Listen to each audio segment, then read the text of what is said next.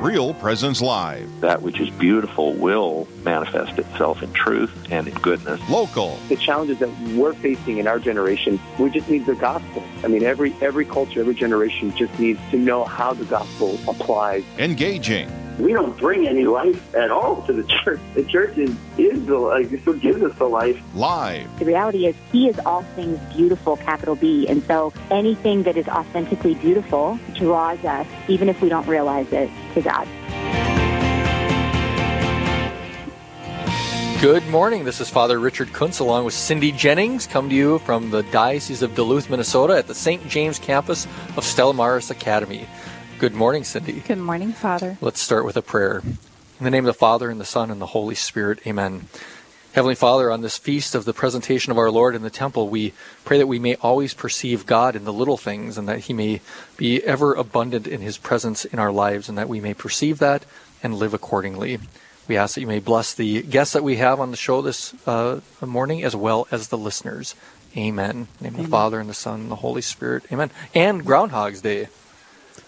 Did, did the did is the that uh, today? It is. It's the second oh, of February. Really? Did the did the um uh, what is it? The Ooh. groundhog? Did the groundhog see its shadow?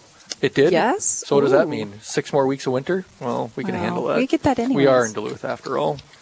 So it's like six well six weeks of winter. That goes winter always goes until like May around here anyhow. At least in Duluth it does. Well, and I think for us up here we would like in Minnesota we'd like to get more snow because it just hasn't really been. Well, you can speak for lot. yourself. There's plenty of snow as far as I'm concerned. We want to I'm, enjoy ourselves outside. I was done with winter on December twenty-sixth. I'm, I, it can go at any point as far as I'm concerned. I'm surprised you still live here. I also do not believe that the groundhog really knows what the heck it's doing. I don't think so either.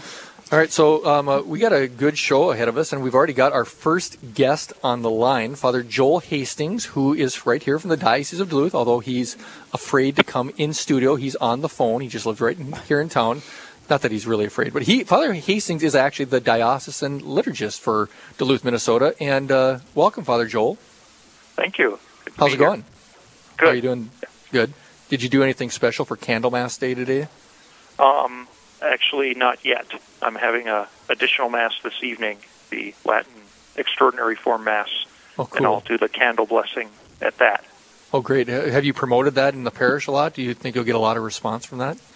It was a little bit spur of the moment, I have to admit. I, I just made the decision a week ago today to do this because people had been asking about blessing of candles, and I thought, well, I'd like to do it when more people could come. So mm-hmm. at eight o'clock here, I just had a more simple daily-esque kind of Mass, and we'll right. do it up tonight.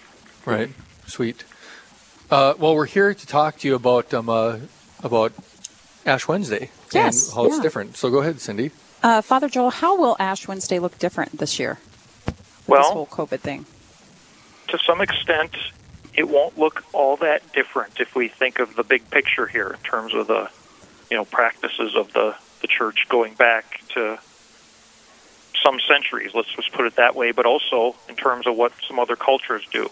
It will be a little bit different for us, however, here in America and in some of the Western countries, because the Holy See, back on January twelfth, issued an instruction from the Congregation for Divine Worship and Discipline of the Sacraments, basically asking that with the COVID uh, pandemic and just keeping safety protocols and the like, that rather than marking people on their foreheads with ashes, we would use a custom that's actually still very much prevalent in places in Europe, for example, of actually sprinkling ashes on people's heads without coming into contact with them.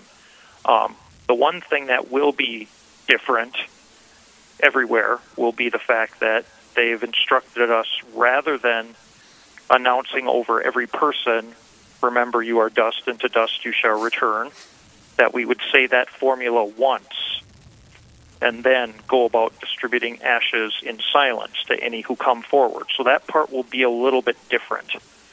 Um, but otherwise, I, I would say it's just an opportunity for us to perhaps be part of something that's been in the church's practice and tradition for a long time, and um, you know, kind of see it for more than just a COVID nineteen protocol or restriction or adjustment, but as as something that truly has always been legitimate.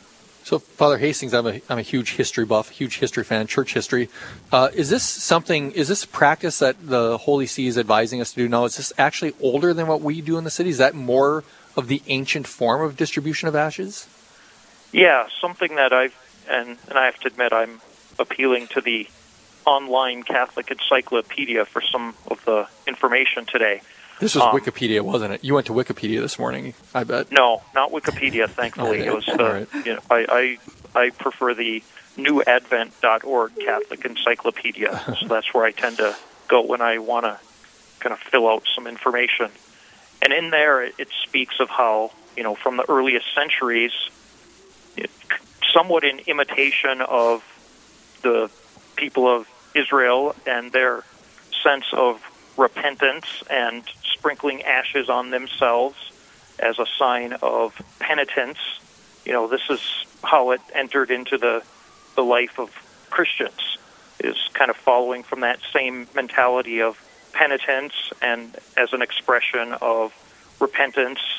Um, there is also, it's kind of interesting, there's one little paragraph here that also refers to how, um, and I'm not real familiar on the, the the Jewish rites per se, but it does reference like the, the Book of Numbers, chapter nineteen, and the rite of the red heifer, and a sense of the ashes also being to the degree of, of purification, um, and the the sprinkling of the ashes that were mixed with water as part of that, that rite to purify the unclean, but it seems more likely that it has more to do with penitence than it would with purification.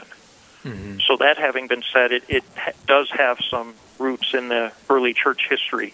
Um, it, there's accounts of, for example, Saint Cyprian and other early church fathers referring to, you know, people putting on the sackcloth and sprinkling the ashes on their heads. Um, as, again, signs of penitence. So now what, you know, here's a question. It's like, what if you have a, a pastor, and I don't know what, this is, a, you know, I mean, you can clarify this, why we have you on the air this morning. It's like, what if a pastor says somewhere, anywhere, says, you know what, I just want to keep doing it the the normal way that we've always done it. I mean, does does a pastor have that right, or is this authoritative? Is this like a real authoritative statement from the Holy See on this? My my sense is that the, the Holy See has, has issued this, again, because of the nature of the pandemic, that this is what ought to be done. Um, admitting I would have to look at the statement again um, in its direct wordage, but I I do get the sense that this is more of a, uh, because of the, the pandemic, we need to do it this way. And accordingly, would someone be totally out of league to to still sign people on their foreheads with ashes? I, I don't think we're talking about something that would be, you know, a, a total breach of protocol or of uh, kind of keeping with what's been asked of them, to the effect of, you know, let's say if they, you know, totally like threw out the Eucharistic prayers from Mass and wrote their own or something like that. Right, right, of course. Um, But I, I think it would be prudent for us to, to follow, again, because the Holy See and the congregation in particular, you know, did put this out for the universal church, that there should be a, a sense of following what has been asked of us. What do you think about putting, since there won't be ashes on the forehead, and for everybody who, who does this every year, we go out, you know, and we're showing that we are sinners, should we be putting a cross on our head with like a marker, or just like just to show that we're still here, we're still present? Because I feel like it kind of hides us away. Cindy, I will put the marker mark on your you forehead you with promise? a permanent marker. If you want me to, I will. Father Hastings, you can address that if you want.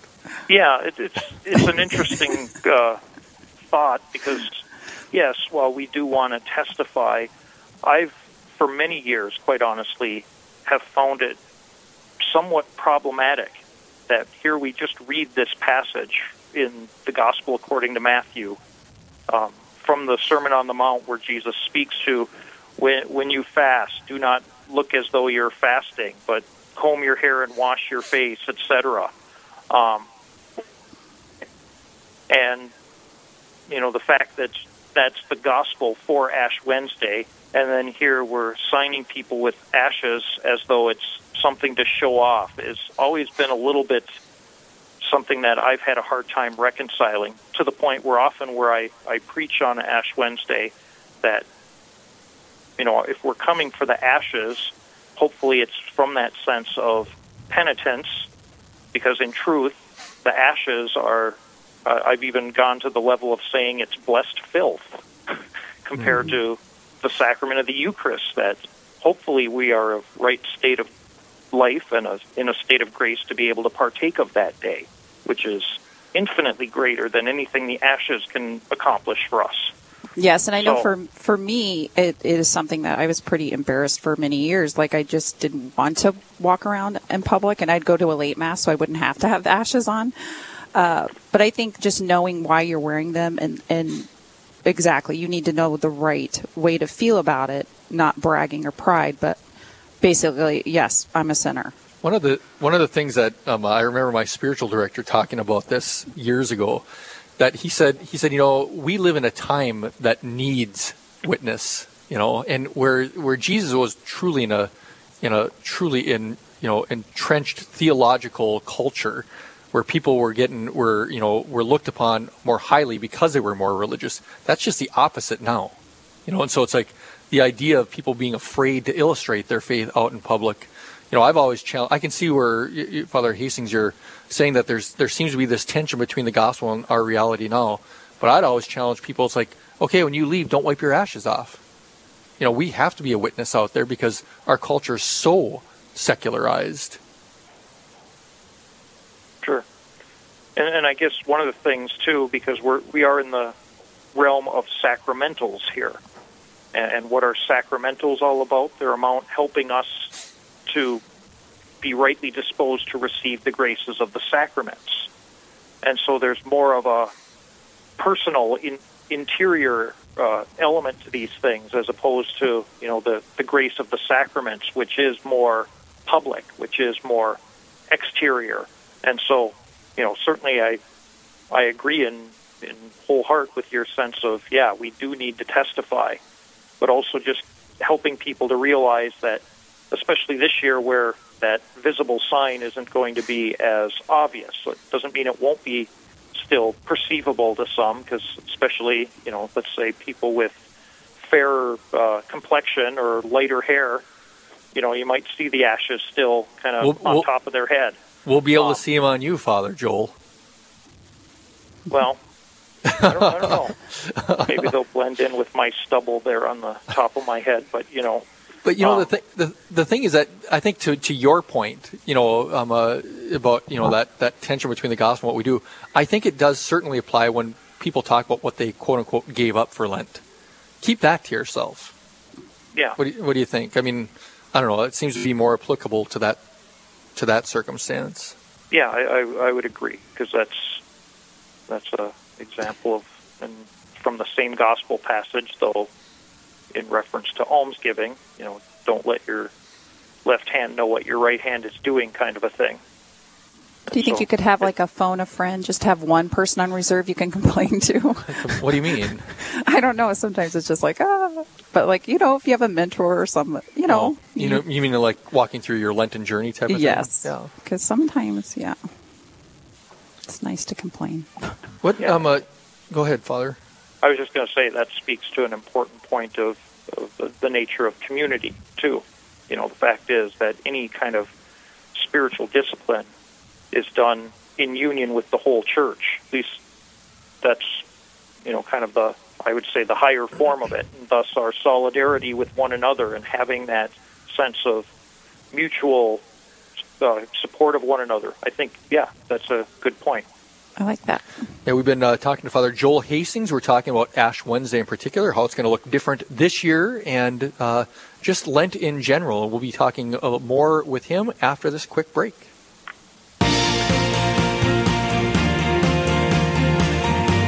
Stay with us. There's more Real Presence Live to come on the Real Presence Radio Network.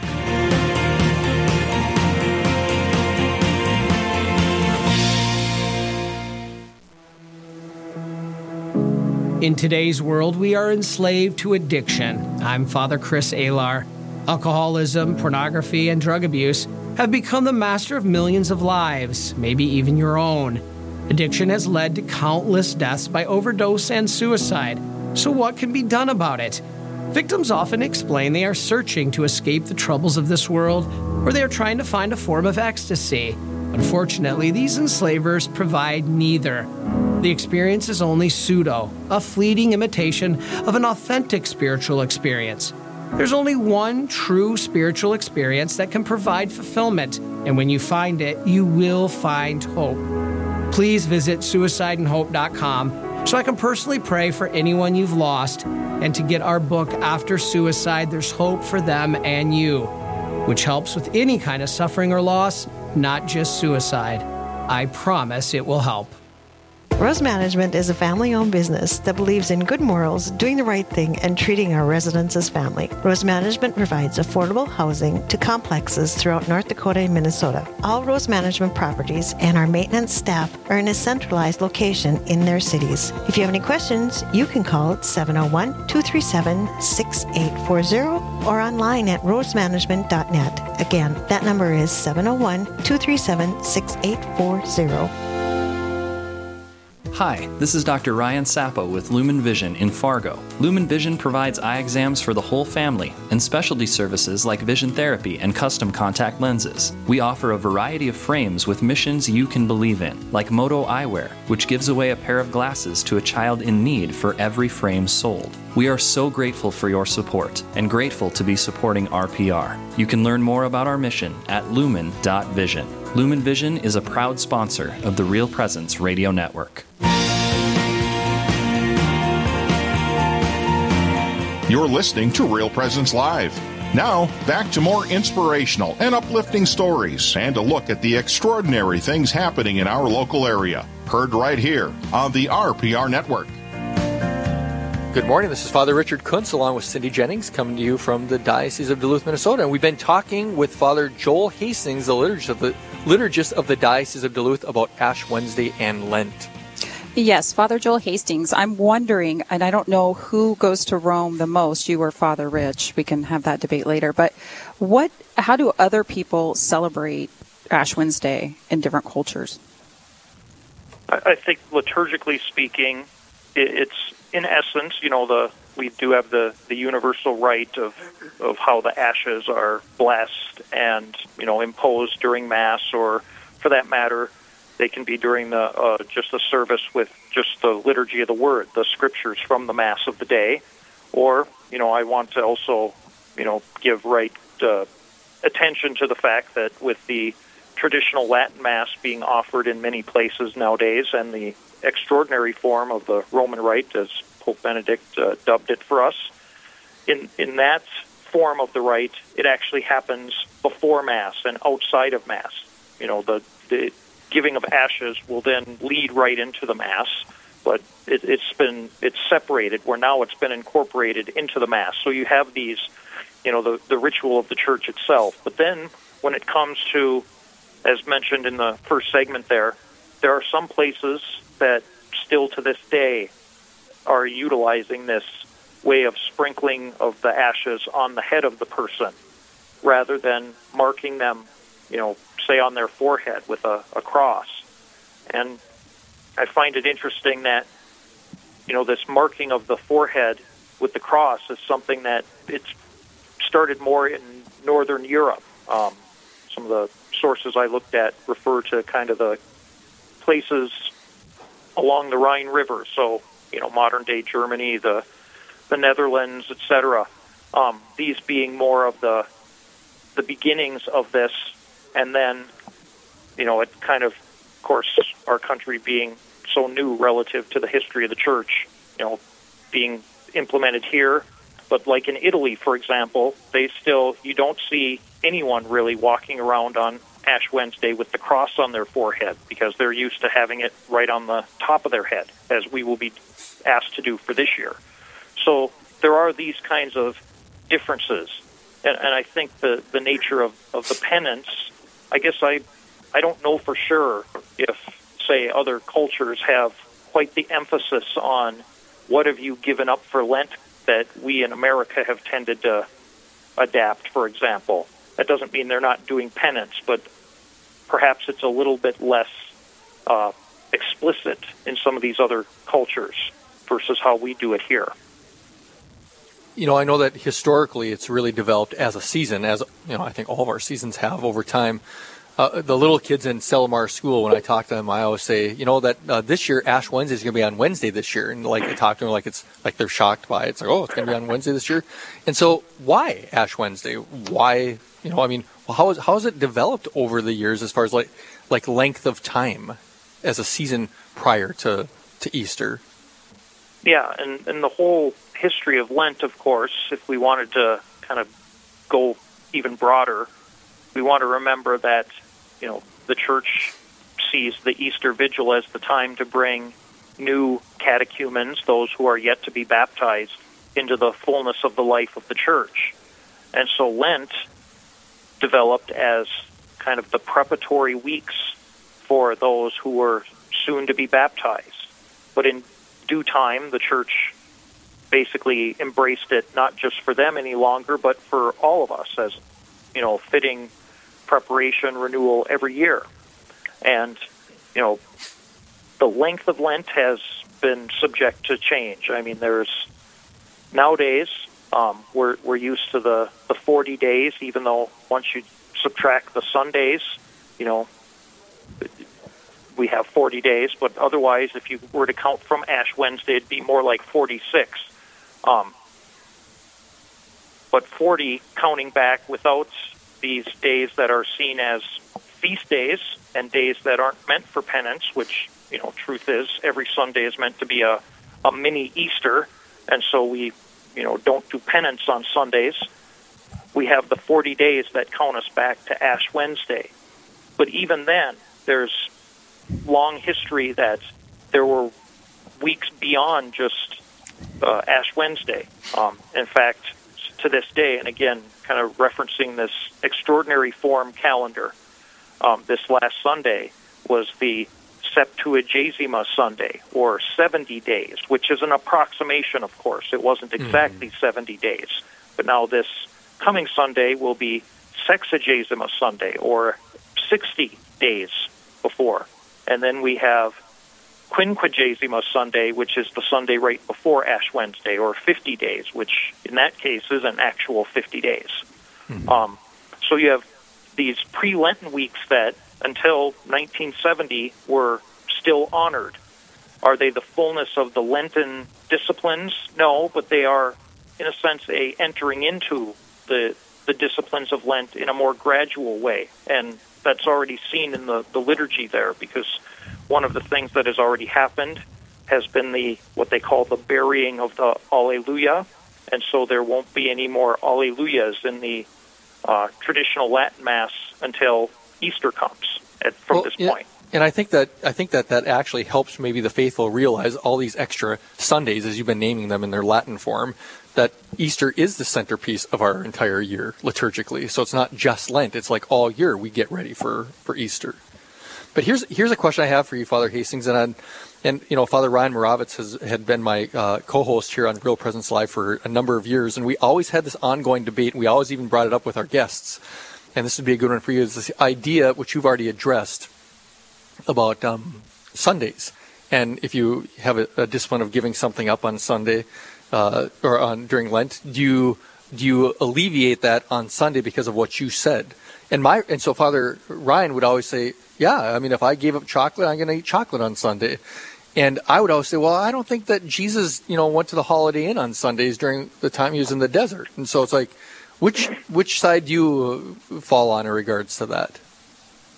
I tend to be more of the of the uh, your side of it, I would have to say, with with this kind of understanding, is that what's the point of these penances?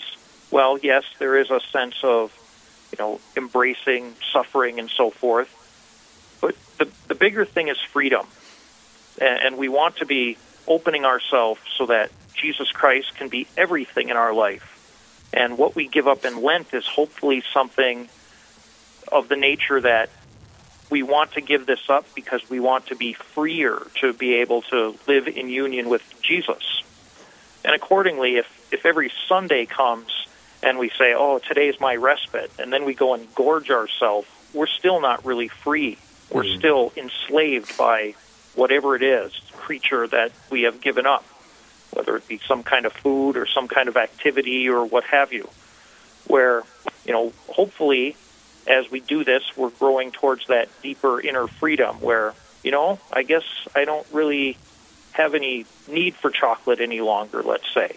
Not where we're totally casting it out, but to the point where we're not so focused on it that we say, well, I need my chocolate mm-hmm. fix. It's more of a, a true kind of, you know, blessing when we are able to partake. And it's it's seen always in right order where we don't need it, but we, we partake of it because it's it's a fruit of creation, let's say. It's a, a blessing that the Lord allows us to have. And so I think, truth be told, I would probably be coming more from your point of view, but with that kind of a, a mentality behind it. No, I think that's excellent. I, I mean, you know, we'd always ask the guests, even bishops and stuff, and never once did somebody go on Father Ryan's side. They'd always kind of agree, but I like how you articulated it.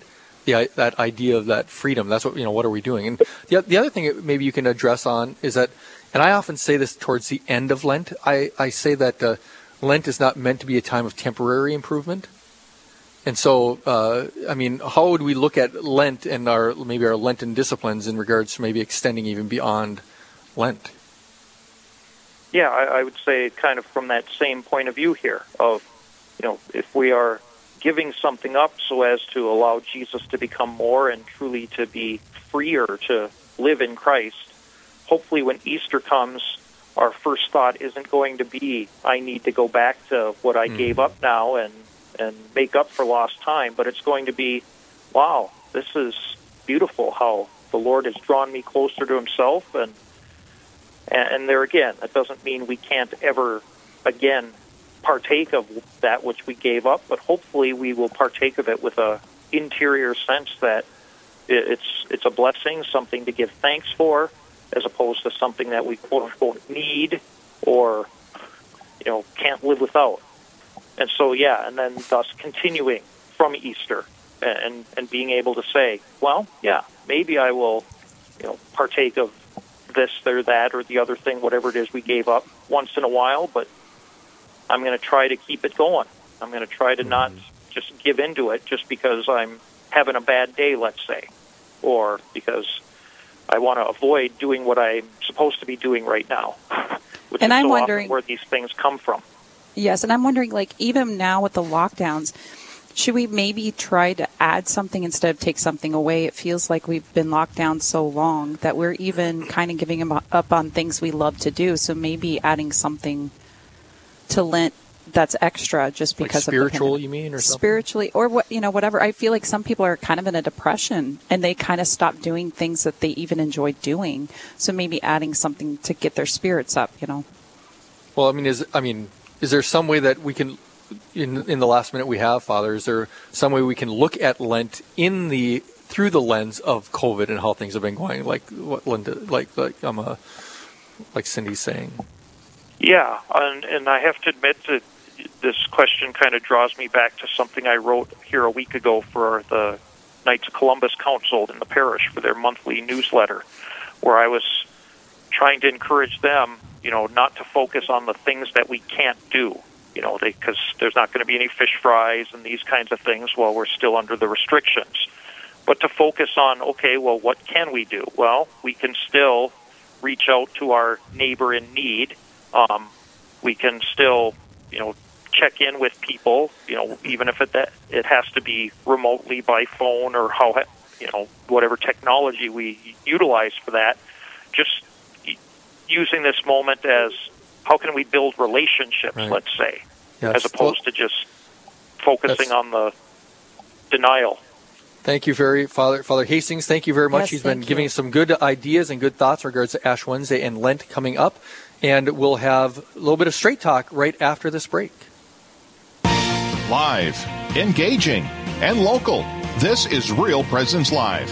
where we bring you positive and uplifting stories and share the great things happening in our local area on the Real Presence Radio Network.